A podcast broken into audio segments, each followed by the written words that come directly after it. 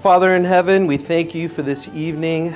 Lord, you are the most high God. Your ways are higher than our ways, your thoughts are higher than our thoughts. You are altogether not like us, Lord, and, and uh, we're thankful for that. We give you all the praise and glory that's due your name. Your transcendent nature, Lord, overshadows everything. You are in all, through all, for all. And Lord, even with all that, we can know you personally, Lord. That you're here with us. That you inhabit the praises of your people, Lord. And so we thank you and praise you. We give you all the glory. This is all about you, Lord. We surrender to your authority. We lift you up, the Most High God. We ask you, Lord, now to speak to our hearts through your words by the power of your Holy Spirit, Lord. We present ourselves to you now as holy living sacrifices. We ask that we'd have good soil in our hearts, a willingness, Lord, to receive your word and to be doers of your word. And we pray this in Jesus' name. Amen. Amen. All right. Can you say hello before you sit down?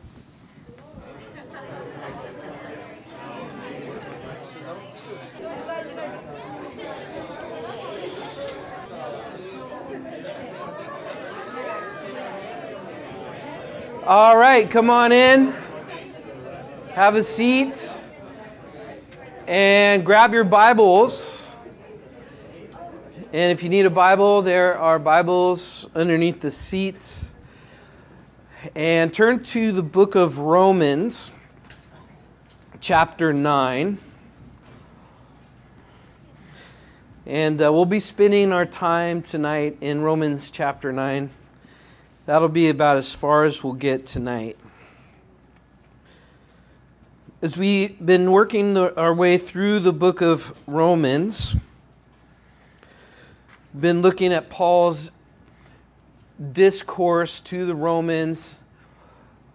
We can call it all about grace, all about what God has done, all about the miracle of our salvation, the goodness of God to bestow upon us the greatest thing that we could ever experience, and that is the unmerited favor of God. The plan of God didn't just start when Jesus came, it didn't just start when the New Testament started. This plan was a plan that was in, in motion really from the foundations of the earth, but as recorded in our Bibles, we first see the plan in Genesis chapter 3, verse 15, right after sin entered into the world and God began his plan of redemption to restore mankind to him. And uh, he had a particular group of people that he was going to use to bring about that plan. Can anybody tell me who those people were? Calvary Chapel people? No. The Jews. The Jews. So, this plan that God had set in order, He chose people to bring about that plan. And I, I wanted to read to you this uh, amazing promise of God that He has given to mankind, really. And in the Bible, if you read it at first, it may seem like he was just giving it to one person, Abraham. But uh, if you'll notice, as we read through this, this covenant that God made with Abraham, at that time his name was Abram, we'll realize that God chose a particular person to bring about blessings to everybody. And that's how God's election works. Have you ever heard of that word, election? Have you heard, heard that God elects people or chooses people? Well, we're going to deal with that tonight. But uh, in order to do that, we have to understand how and why He chooses. So, first and foremost, He chose a person and his name was Abraham. And God said to Abraham in chapter 12 of the book of Genesis, He says, Get out of your country, from your family, and from your father's house, and go to a land that I will show you. And I will make you a great nation. So there's a promise. I will make you a great nation. I will bless you and make your name great. And you shall be a blessing. I will bless those who bless you, and I will curse him who curses you. And in you, all the families of the earth shall be blessed. So God chose a man to work his plan of redemption, to bring a blessing to all mankind. And within that promise, he said that he will bless those who bless the people who are involved in bringing forth this plan, the plan of redemption, and he will curse those who hinder or try to interfere with the plan of redemption. And that's one of the reasons why we have an Israeli flag in our lobby because of this verse. Because we believe it's important to bless Israel. We believe that as we bless Israel, that we're doing and conducting ourselves and acting appropriately according to God's word and that he will bless us. And we don't ever want to curse Israel or hinder Israel get in the way of what God is doing uh, for, uh, in Israel? Does that mean Israel is God fearing, right on, believing people? No, they're a secular nation for the most part. But that doesn't discount the fact that God is working still in and through the nation of Israel. So when we come to the book of Romans, for our text today, we now shift gears in the outline of the book that started with Paul talking about sin, chapter 1, verse 18 through chapter 3, verse 20. He was talking about sin, and the conclusion is that we have all sinned and fallen short of the glory of God. However, in chapter 3, verse 21, he begins to talk about salvation. And as he talks about salvation, he points out the fact that salvation is outside of mankind's ability to do anything to get salvation. Salvation comes through God doing a righteous work, not us, and inviting us to partake of his righteous work through our faith. So it is by grace we are saved, meaning it's by unearned or unmerited favor that we're saved, not of works, not of what we do to be saved, but it's by what He has done in order for us to be saved that we're saved.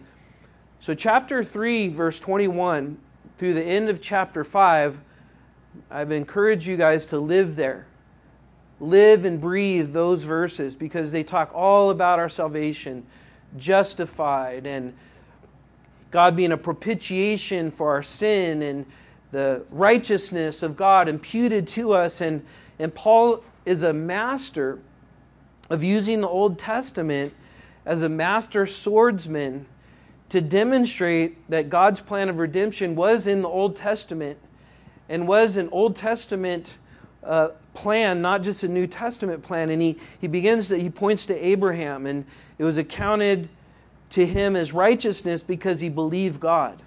So he points to Abraham. He points to David and looks at how David said that blessed is the man whose sins are not imputed to them or accounted to them in their account, but they're forgiven. So the Old Testament points to this. And, and then as we, we finish um, looking at salvation, through the end of chapter 5. We come to chapter 6, and then it talks about well, well, what do we do now that we're saved? What does a saved person do? What does it look like for a person who's on this earth, but yet redeemed and heaven bound and in a relationship with God, in what's called being born again? How does that person live when the world's not their home anymore and when sin is not their boss anymore? So we looked at that. It's called sanctification. We try to point out the difference between justification, which happens in a minute. The moment we put our faith in Christ, our salvation is sealed that moment.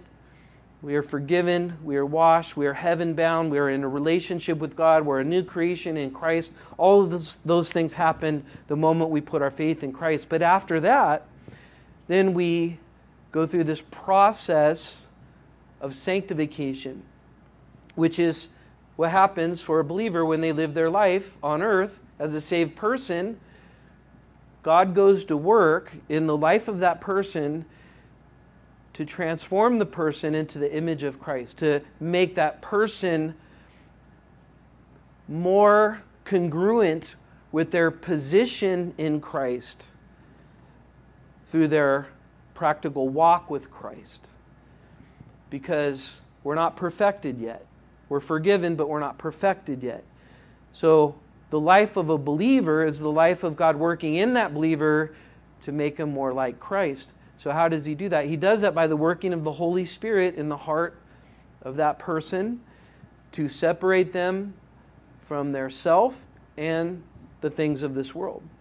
And so we looked at that. We looked at the sanctification, and we ended last week in chapter 8.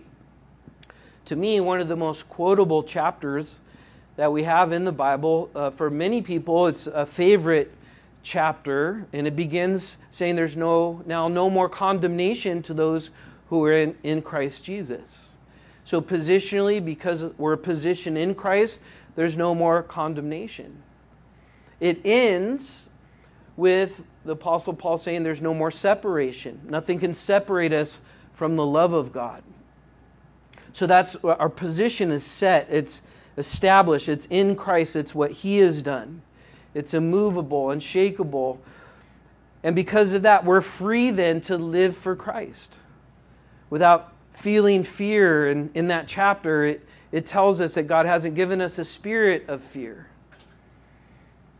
but a spirit of, of power and a sound mind, and, and that we can call our Heavenly Father Abba, which means daddy, and it's personal, a personal term of affection and uh, care that the dad has for the child. We saw that in that chapter that all things work together for good to those who know Christ and are called according to his purposes. We're more than conquerors. All that understanding of, of this position that we have in Christ.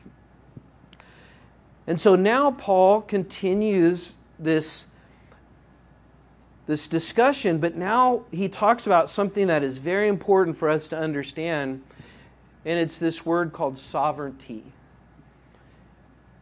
God is sovereign. Something about God that we need to know and apply to our life is that He's sovereign, meaning that He is in absolute control of everything that's going on. Meaning that that's why we can be more than conquerors, because God is working out His plan of redemption still. And He's going to carry it all the way through and what we see that can maybe uh, cause fear or concern or worry or anxiety,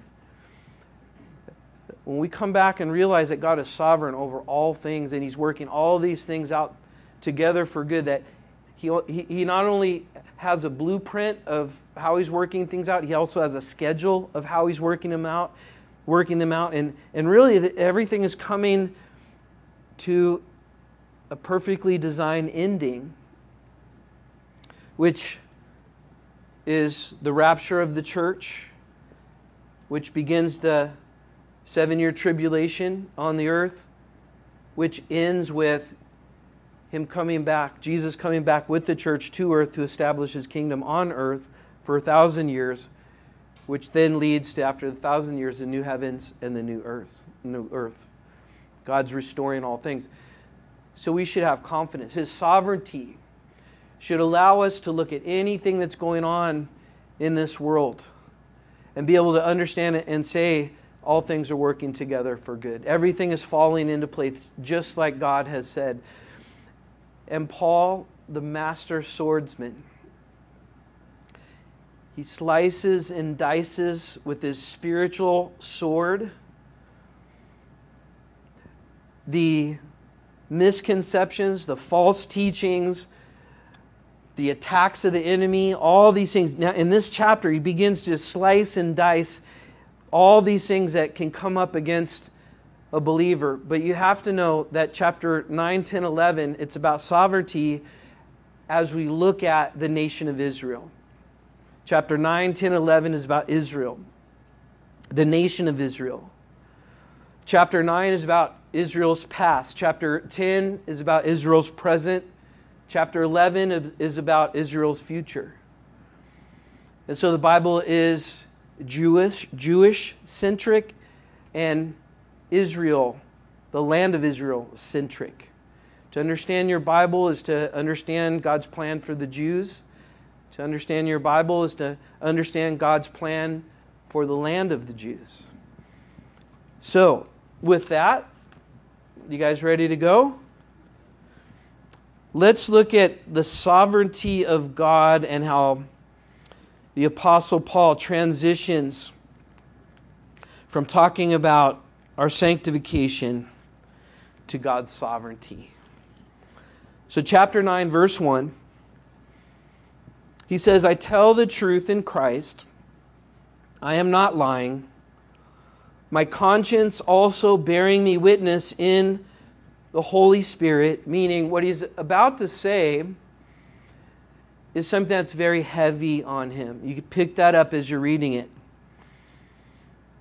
And be, be, because of that, you see a big, big shift, a big transition from where, where we left off last time, where we, we have this big crescendo in him explaining how nothing will ever separate us from the love of Christ.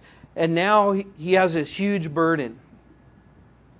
He has this huge burden because he's realizing that the, the greatness of God's salvation,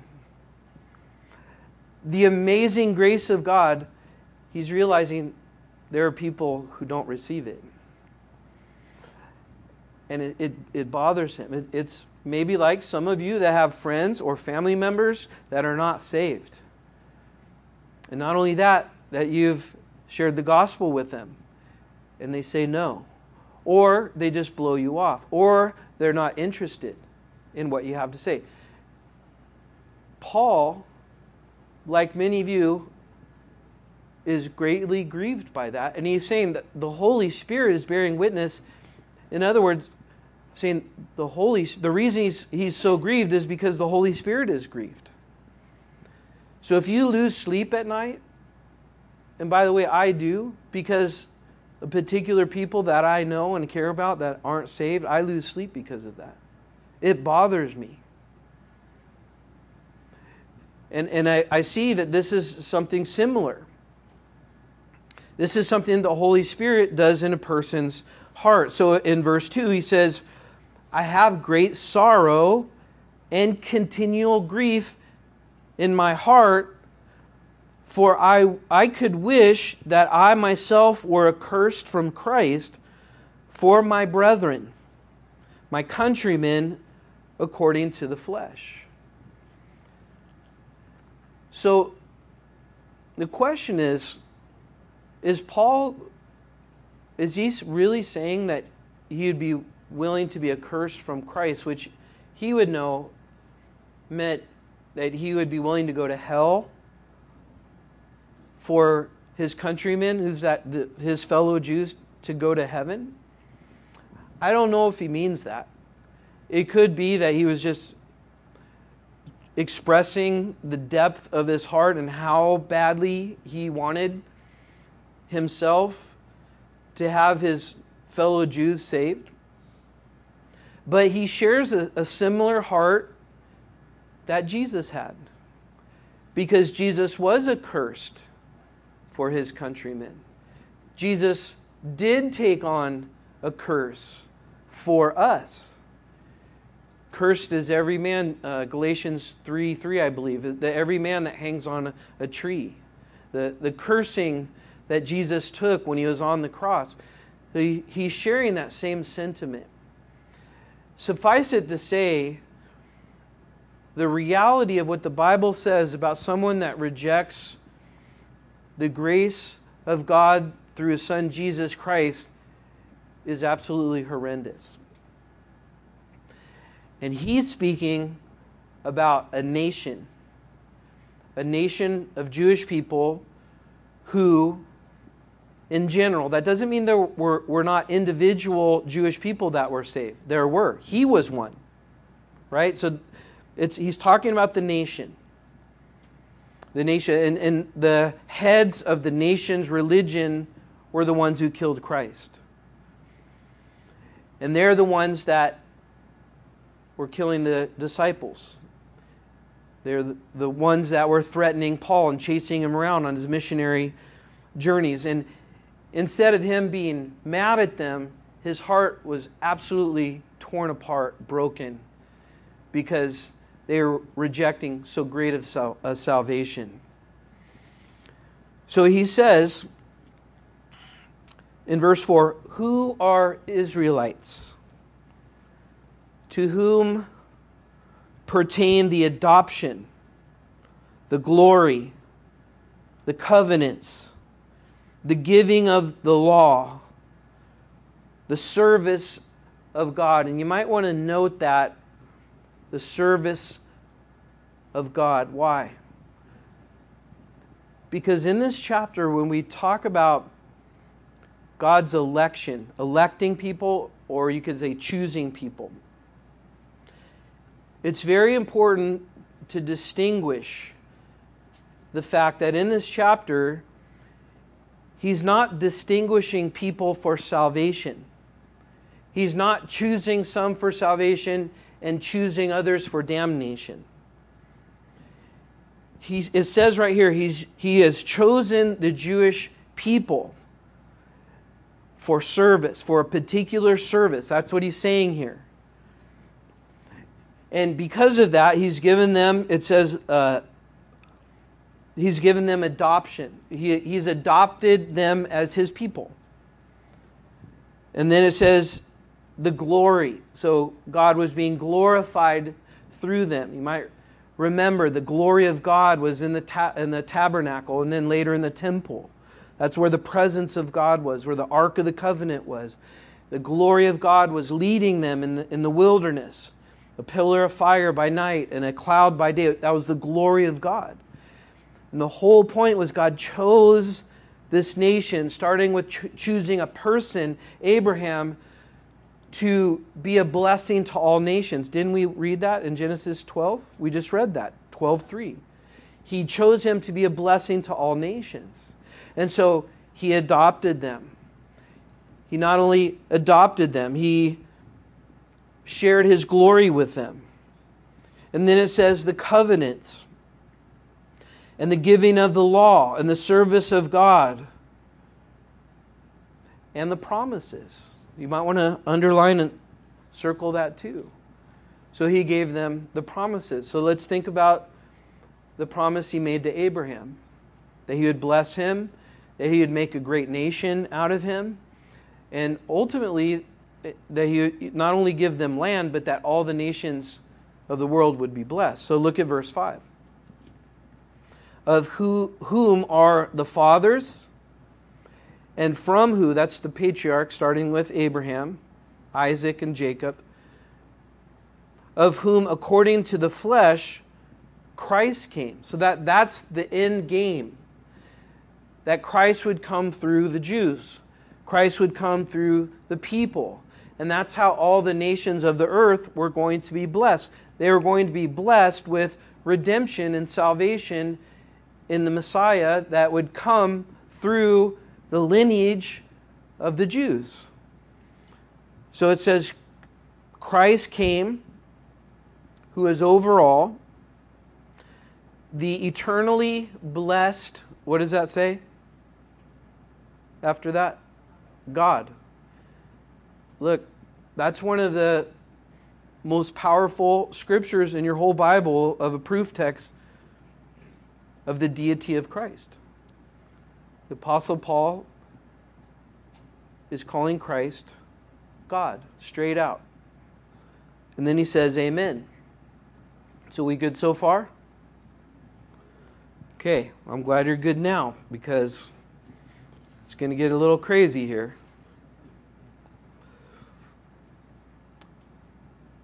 But it is not that the Word of God has taken no effect. For they are not all Israel who are of Israel. That's the hinge for us to be able to interpret the whole chapter. What he's writing next is going to be in regards to what he just said. So it's important, first of all, to know who is he, who is he writing this? Who is this directed at? It's directed at the Jews who have become hard hearted towards the things of God, stiff necked, unable to hear or see or understand the spiritual applications and implications of what God has given them through their laws and through their covenants and through their feasts. And all these things are all pointing to Christ. But he, he's writing, remember, we just talked about, I just I wish my fellow Jews, my countrymen, I wish they would be saved. I would be accursed from Christ if they would be saved. And now he's saying to them, and that's an important interpretive part of this is you have to know who he's, who he's referring to. He's talking about those Christ rejecting Jews. And as he's addressing them, he's making the point that not everyone that is a physical descendant of Abraham, or in other words, has a DNA that says Jewish on it, not every one of those who are physically Jews are actually Jews in the way that he's referring. Can you turn back with me to Romans chapter 3, verse 3 for a moment? Because he, he addressed that same thing in this scripture. Romans 3 3.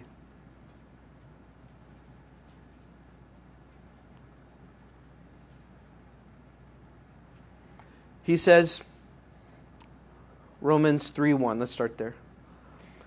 What advantage then has the Jew, or what is the profit of circumcision? Meaning, an ordinance that a Jew would do, which would give them great pride in saying, We do this outward ceremony to note that we are Jews. But he's saying, What good is that? in verse 2 just to do that while at the same time ignoring the spiritual aspects of having a relationship with God. He says there's still an advantage to that, chiefly because to the Jews were committed the oracles of God. So that's a huge blessing and a huge advantage. For in verse 3, for what if some what if some didn't believe? What if some Jews didn't believe? Will their unbelief make the faithfulness of God without effect? Certainly not. Indeed, let God be true and every man a liar. Turn back with me. So, this is what he's talking about. And this is this is what can be said is if you have these Jews who are rejecting God, even though they were given all the things of God, but now they're rejecting, well, does that forfeit the plan of God? Does, does it show, could somebody use that as a testimony to say, look, the oracles, the laws, everything was given to the Jews. The Jews were the people in whom Christ was going to come, and they have rejected as a whole, not individually, as a whole, as a nation. So, does that mean that, that God, he, he failed? Did God fail? Did God mess up? This is, this is like things we may, might say when something happens in our life that's a surprise. Or to use the expression, the rug got pulled out from under us. Or we got ambushed. We're cruising around in life and things are going great and we love God and we read His Bible. And then something happens terrible and we're, we're shocked and we're saying, well, how could God do that? Well, maybe God's not real. Maybe this whole thing is not real. So that's what he's saying. So in verse 7, he says, Nor are they all the children because they are the seed of Abraham. But in Isaac your seed shall be called. So, did Isaac have a brother? He did. He had a brother, Ishmael. And now the Apostle Paul is going back to Old Testament. He's using the sword of the Spirit to slice and dice these misconceptions that people may have. In particular, has God failed because the Jews are not continuing on in the things of God and they're many, as, especially as a nation, are hearted towards the things of God. And he's saying, and he's giving an example, he's saying, not all that are physical descendants of Israel are true Jews because there, there's a thing called spiritual Jews. Everyone who's accepting of the fact that Abraham and through his seed was brought the Messiah. A true Jew, he pointed out earlier in the book of Romans, is one who receives Jesus as their Lord and Savior. So he's making the distinction to the fact that it's possible for one to be genetically associated with Abraham as a Jewish person, but be disassociated with this salvation because of a hardening of a heart, of a rejection. And what he's pointing out, what he's getting at, is that salvation is by faith and not by physical inheritance. A Jewish person would think that they are going to heaven because they're Jewish. Paul's dealing with that. He's also dealing with those who would say that I'm going to heaven because I keep the laws, I follow the rules. And he's dealing with that as well. He's dealing with what he's pointed out earlier that is by faith and not by works. It's not by law keeping, but it's by Jesus keeping the law and us putting our faith in him. So he goes back and he points out Isaac. And he shows a, a distinction between his brother, Ishmael, who wasn't of the promise. Why? What's the difference between Ishmael, his brother, and Isaac? What's the difference? So, Abraham had this promise. The problem was, Abraham got really old, and so did his wife. They got re- really old. How old? They got old, so old that they were past childbearing age, way past childbearing age. And so Sarah says, Hey, look, we got this promise that God gave us, Genesis chapter 12, verse 3, or verse 1 through 3. We got this promise. How could that ever happen? Physi- uh, physically, biologically, it can't happen. So I got a plan.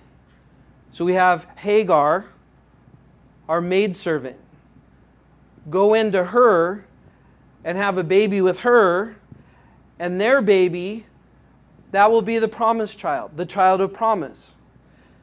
And that happened. And that baby's name was Ishmael, and Ishmael grew up.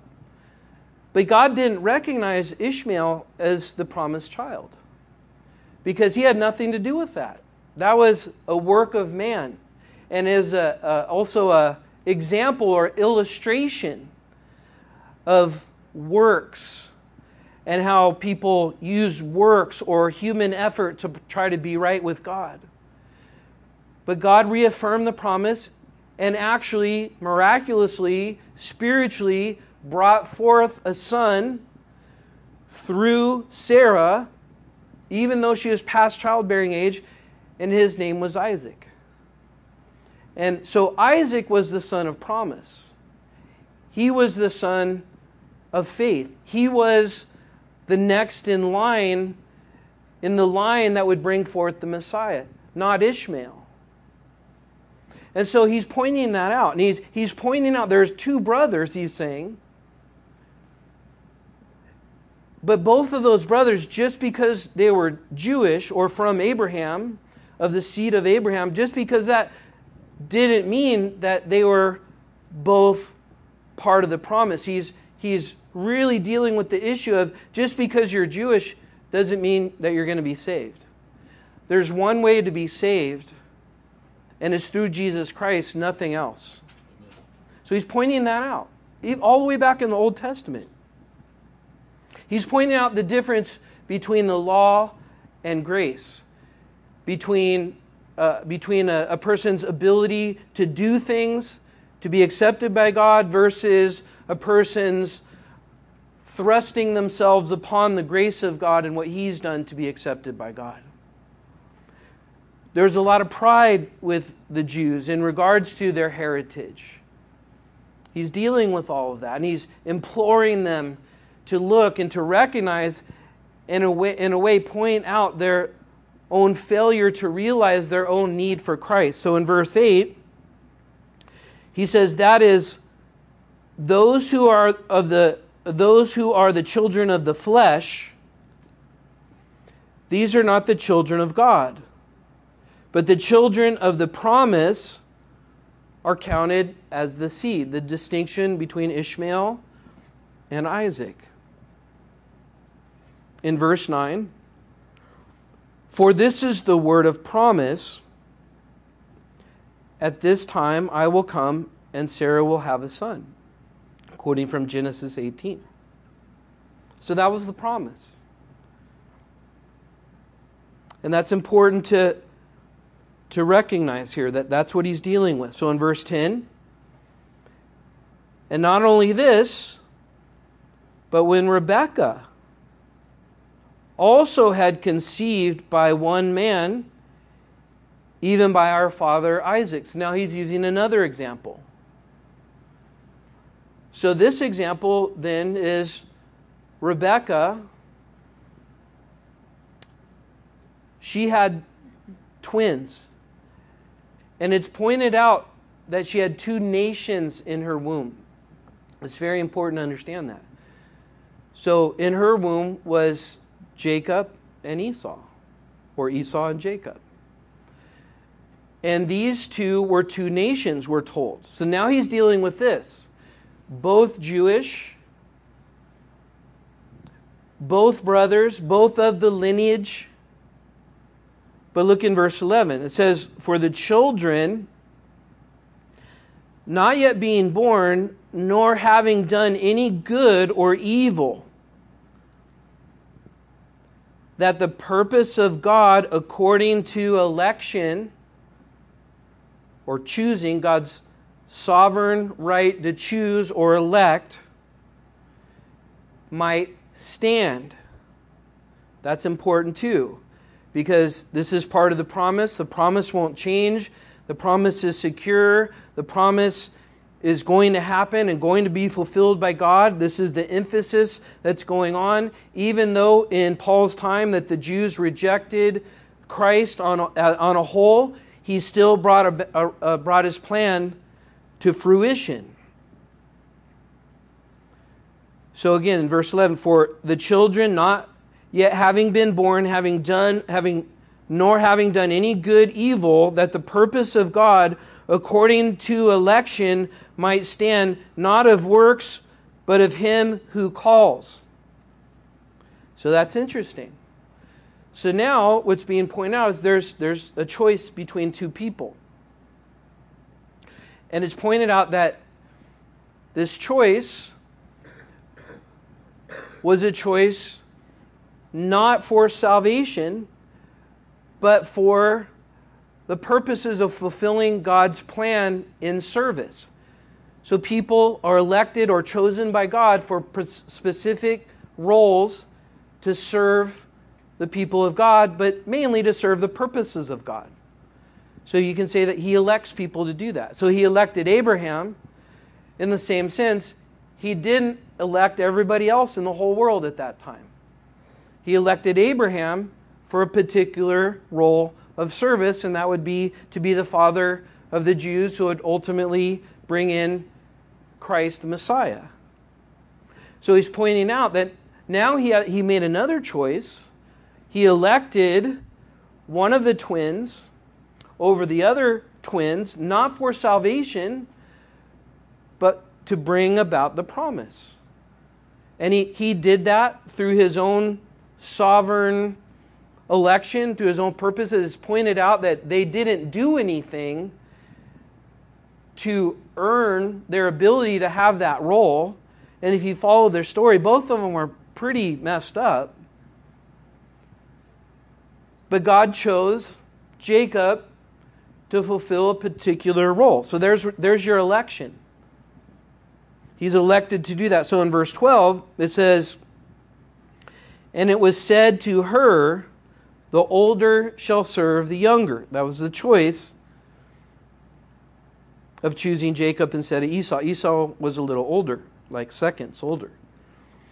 So in verse 13 it says, As it is written, Jacob I have loved, but Esau I have hated. So that's the one verse that haunts people sometimes. Because if you don't understand what's going on and you read, God chooses people to hate and then other people to love. The, the implication is that he chooses people, and, and a five point Calvinist would say this.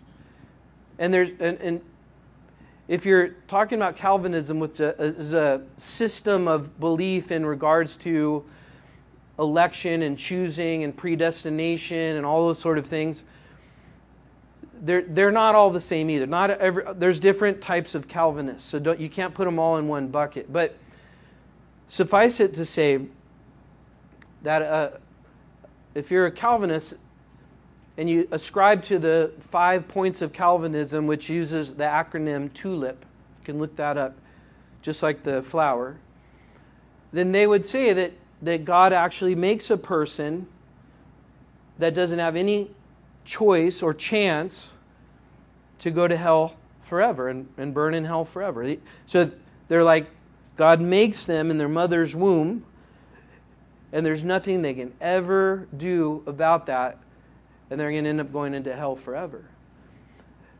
But just on the surface, the understanding, it just doesn't sit right with me because the Bible says that God wishes that no man would perish, but all would have eternal life. So I don't know how that would work. But I do understand there are verses like this that people can read and say, wow, you know, that's why I'm a Calvinist. This, is, this, this chapter is one of the biggest reasons people end up falling into or being part of Calvinistic type of teaching. So the, the thing is, in, in, for biblical interpretation and understanding, first thing is you have to read it and, and say, what does it say? So it, it says, Jacob I loved and Esau I hated. It says that. The second thing in, is you have to ask yourself, what does it mean? That's where it gets a little more difficult, the interpretation part. And that's where, first of all, you have to look at the context. We've been doing that. That's why I've been trying to lay out the context for us a little bit better to get us to understand what, to, at this, this verse. So, first of all, the first thing is we have to understand that when, when it's referring to Jacob and Esau, this is a quote from the book of Malachi, the last book in the Old Testament that we have in our Bibles. And, and that those two individuals, when Malachi said this, he was referring to nations, not people. So that helps a lot in our understanding of, of God's election and his choice. So he is talking about nations, not people. And then we can go back to what we've been looking at in the book of Genesis and, and realize that God chose one of the two brothers not for salvation, but to fulfill Abraham's promise, to keep that going. So that doesn't mean that Esau didn't have a chance uh, to go to heaven and have a relationship with God. It didn't mean that at all. It just means that that Jacob was chosen to be the one for whatever reason we don't know, but he was chosen to be the one in line that would then eventually have the sons that would form the tribes, the 12 tribes of Israel, and then they would eventually form a nation, and that would end up leading to Jesus coming through that line and being a blessing to all nations. So, so it's talking about nations, and it's talking about these two nations. Something happened. There was a change that happened biblically with Esau and God's relationship with them. And that's why in Malachi, 1500 years later, after Genesis was written, there was a different thing going on with the nation of Esau who were called the Edomites. So Esau, his descendants, he started marrying women who were enemies of Israel, the Hivites and the Hittites especially, arch enemies of Israel. And so they, they, they were told not to do that, and he did that. And he became an arch enemy of Israel. So later on, what happened was that the Edomites actually became enemies and were often at war with Israel. And what was actually happening? Do you remember the promise in Genesis 12:3? I will bless those who bless them, and I will what? Curse those who curse them. Now, why did he say that? Because God was working through the Jews to bring about his redemptive plan. So the Edomites, who are descendants of Esau, they were going against that, which means they are actually trying to thwart the redemptive plan of God for mankind. It's, it's kind of like this. So, just a little analogy. So, say that I had $100, let's say $200 in my hand, and I said, Richard, will you take this? That Richard. I'm choosing you to take this $200 to go to Braum's and buy everybody ice cream. So, whatever, yeah, however, could be that. So I chose him. Now, does that mean I hate all of you guys? Wouldn't it kind of mean I actually love you guys too because he's going to go and get you ice cream? See, that's how, that's how Israel was, they were chosen. Abraham was chosen to be a blessing to all nations. Now, what if Richard went over there and he bought ice cream for everybody? And as he's crossing the street, he gets jumped by thugs. And they steal the ice cream, or they try to, but they're not successful because the police department's right there. And the police come and they shoot the bad guys, and and we, and we still get our ice cream. But see, that, that's how God's election works. That's a, a silly example. Well, actually, it's a pretty good example because that Braum sounds pretty good. But, but it, see, the, a Calvinistic type of understanding as far as election is someone gets chosen at, at the expense of another person, not to bless the other person. But we don't that's not what God's election is about. God's election is about choosing someone to be an instrument of God's blessing to the rest of the people. And in our case here, it says that God loved Jacob and hated Esau is because later Esau came, he was like those thugs that were trying to ruin, up, ruin our blessing of ice cream that came against that. So God's going to hate and be against those people who come against his plan his redemptive plan, God is going to be against them. And that's what this is saying. That's why he hated Esau. We don't have time now, but there's, there's several verses that re- refer to that. Uh, Obadiah chapter 1, verse 10 and 11 is a good one to say that it, it demonstrates that the Edomites became cursed because of their treatment of Israel. And it actually honored what God said in Genesis chapter 12, verse 3 Bless those who bless them, curse them who curse them. So we must move on. So in verse 15, uh, can I say one more thing? Evan, you got to hear this, man. I'm, I'm just kidding. So, so think about this. See, he, he's pointing out to his particular audience, Paul writing this, the hardened heart Jews. And as he's pointing back to Esau, he's also indicting them. They are a type of Esau's. They are a type of rejectors of the promises of God, and not only rejectors, interferers, trying to stop, trying to hinder, trying to get in the way. And so he's actually indicting those particular people, those Jews, those hard hardened Jews, who's really the target of this uh, explanation. Okay, you can go. So in verse 15, then watch this. He says, For he says to Moses, so now he's going back to Moses. And he says to Moses, He says, I will have mercy on whomever I will have mercy, and I will have compassion on whomever I will have compassion. So, what's he talking about there? So, he's quoting from Exodus 33, this conversation that God was having with Moses because Moses left the children of Israel and he went up on Mount Sinai to receive the Ten Commandments. And while he was gone, the Jews built a golden calf and started dancing and worshiping the golden calf. And so when Moses came down, he's like, What are you doing? What in the world is going on? I can't leave for a second without chaos breaking out. And God said, I'm going to wipe them out and start over again. And Moses said, No, no. Similar to what Paul is saying here. Don't wipe them out. Don't do that. And Moses was pleading with God. And God sent a famine and killed, I think, 3,000, but not all of them died. But here's what, here's what he's getting at God chose, and here's that word election God chose at this time not to wipe them out.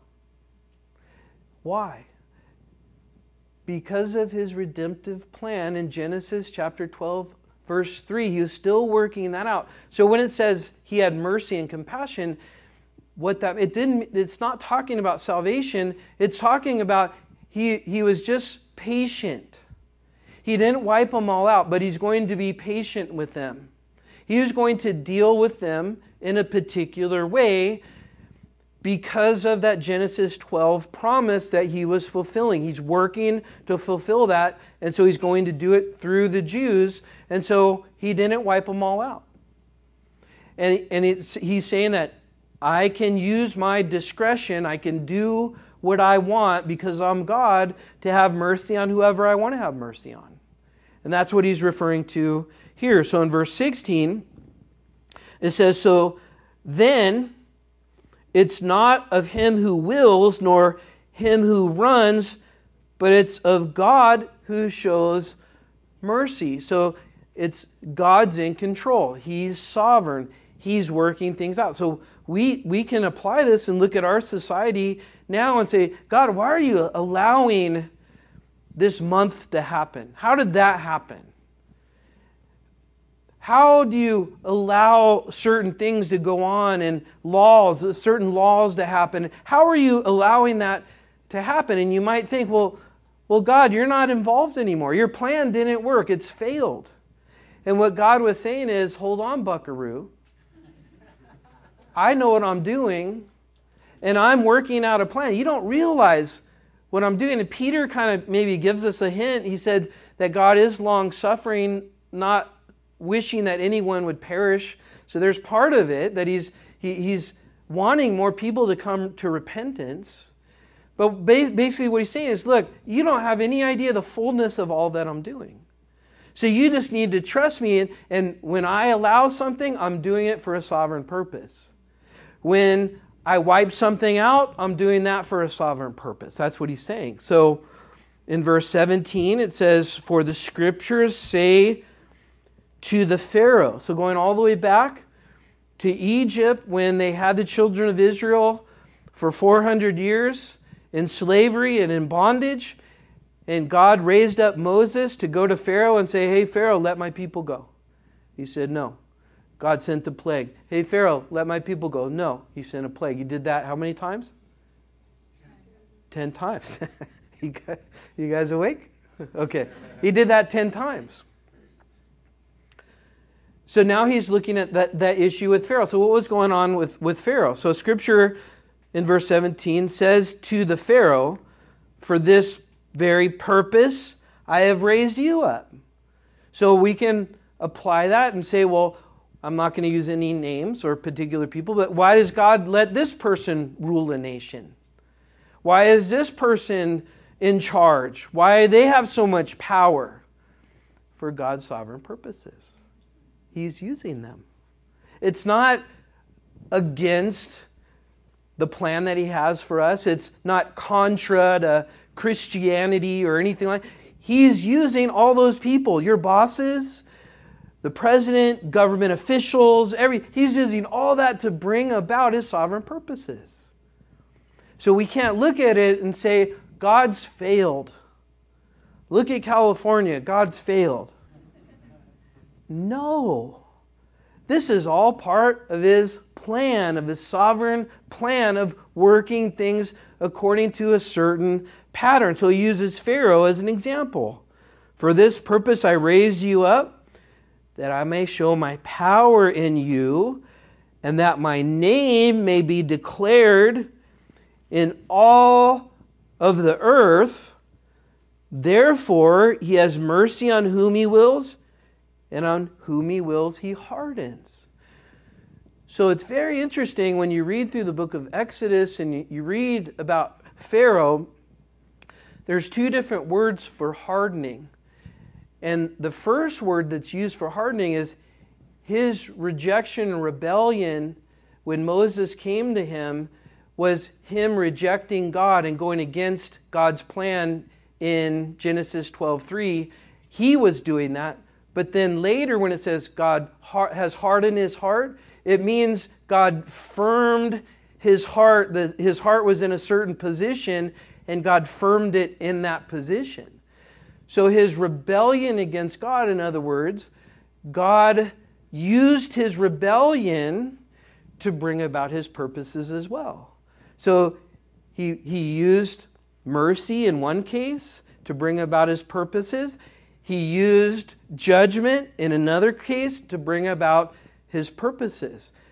And so he, he would say, that to me, when you start to read this, it's just amazing how God works and how sovereign He is. He is so sovereign. Amen.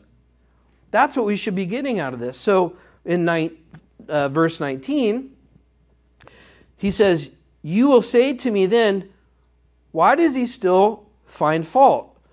For who has resisted his will? You know what they're saying? They're saying, Well, if you just do all this stuff, then does that mean we don't have any free will? So, how could you judge us if we're just sort of like robots fulfilling your program and your will? That's what they're saying. But he addresses that. He says, But indeed, O man, who are you to reply against God? Will the thing formed say to him who formed it, Why have you made me like this? Does not the potter have power over the clay? from the same lump to make one vessel for honor and another for dishonor? what if God, wanting to show his wrath and to make his power known, endured with much long suffering the vessels of wrath prepared for destruction? Speaking about the Jews in Exodus. And then he says, and that he might make known the riches of his glory on the vessels of mercy, which he had prepared beforehand for glory. So, you know what he's saying now? And I encourage you to read Jeremiah 18 1 through 6. We don't have time for that right now, but it shows you that different than when we read that, we think the vessel is something that doesn't have a choice. But if you read Jeremiah 18, you realize that the vessel does have a choice, and the potter is going to be shaping that vessel according to the choice that the vessel makes. That's why this is so important to understand. But what he's saying is this, this is amazing. So think about, think about it like this. As Paul is writing this, and the Jews are rejecting Jesus, they're rejecting ultimately what God started in Genesis chapter 12. You know what that actually did? Talk about God's sovereignty. You know, when they're saying, Crucify him, crucify him, that actually gave the opportunity for us to be grafted in, non Jews. So God's sovereignty is that He even used the hard hearted Jewish reaction to Jesus to bring about this sovereign plan of redemption, not just for the Jews, but for all people. And you might remember in the book of Acts, this is as, as Paul would go and preach the good news for everybody, Jews and Gentiles, the Jews would try to kill him. They didn't want to hear that. So in verse 24, it says, Even us whom he called, not of the Jews only, but also of the Gentiles. In verse 25, it says, As he says also in Hosea. So now he's quoting Hosea. I will call them my people who are not my people, and her beloved who was not my beloved. And it shall come to pass in the place where it was said to them, you are not my people. There they shall be called the sons of the living God. So you remember, Hosea was this prophet who had a wife named Gomer, and she was a prostitute, and, and she went and had adultery against him, and, and he, was, he was told to marry her again and to go after her again. And so this it was a picture of the Jews committing spiritual adultery against God, going after all these different gods, but God's pursuit of her. And here in, in context, it's saying, well, what happened just opened the opportunity for all to be saved. Again, fulfilling the fact that all nations of the earth shall be blessed. Verse 27 Now Isaiah cries out concerning Israel Though the number of the children of Israel be as the sand of the sea, so a fulfillment of prof, uh, prophecy, the numbers of Jews, the remnant will be saved. So the small number of those people will be saved. For he will finish the work and cut it short in righteousness, because the Lord will make a short work upon the earth. And as Isaiah said, unless the Lord of Sabaoth had left a seed. Remember, he didn't wipe out all the Jews before when they were worshiping the golden calf? Well, he left a seed. He showed mercy, and that just means he was patient and long suffering. Says, We should have become like Sodom, and we would have become or be made like Gomorrah. And then here's the conclusion. So the, the conclusion basically tells us what he just said, what the whole thing is all about. So he says, What shall we say then? That Gentiles who did not pursue righteousness have attained to righteousness, even the righteousness of faith. But Israel, pursuing the law of righteousness, has not attained to the law of righteousness. Why? Because they did not seek it by faith, but as it were by the works of the law. For they stumbled at the stumbling stone, as it is written Behold, I lay in Zion a stumbling stone, a rock of offense, and whoever believes on him will not be put to shame. And so, what the Jews just couldn't get their hearts and their minds to receive was the fact that the Messiah was promised all the way back in the book of Genesis to be a blessing to all nations, not just to them. And it was going to be even to them by faith and not by works of the law. And so when I when I read that, I just I'm just completely blown away how God uses everything to fulfill His purposes. And now, as we sit here today, He will continue to use everything to fulfill His purposes. And because of that, I just want to make sure I'm sort of in line with what He's already going to do. He's not going to deviate from His plan because of me. Better I deviate my plan to be in sync and in fellowship w- with what God is doing. And as, as we do that, you know what? We can look at the world and we can have confidence that God is in absolute control and fulfilling his plan. And that's what makes the Bible so amazing to read daily because we see God's word unfolding in real time, and that's really exciting.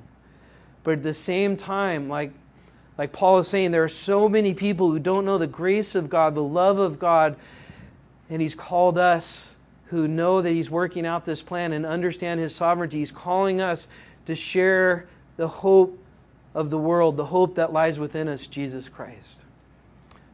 And that is Romans chapter 9. So let's pray. Father, we thank you for this evening. I thank you for my brothers and sisters here. May you bless them and keep them and make your face shine upon them, Lord, and give them peace. We pray this in Jesus' name. Amen. All right. God bless you guys. Have a great night. And uh, Lord willing, we'll see you on Sunday.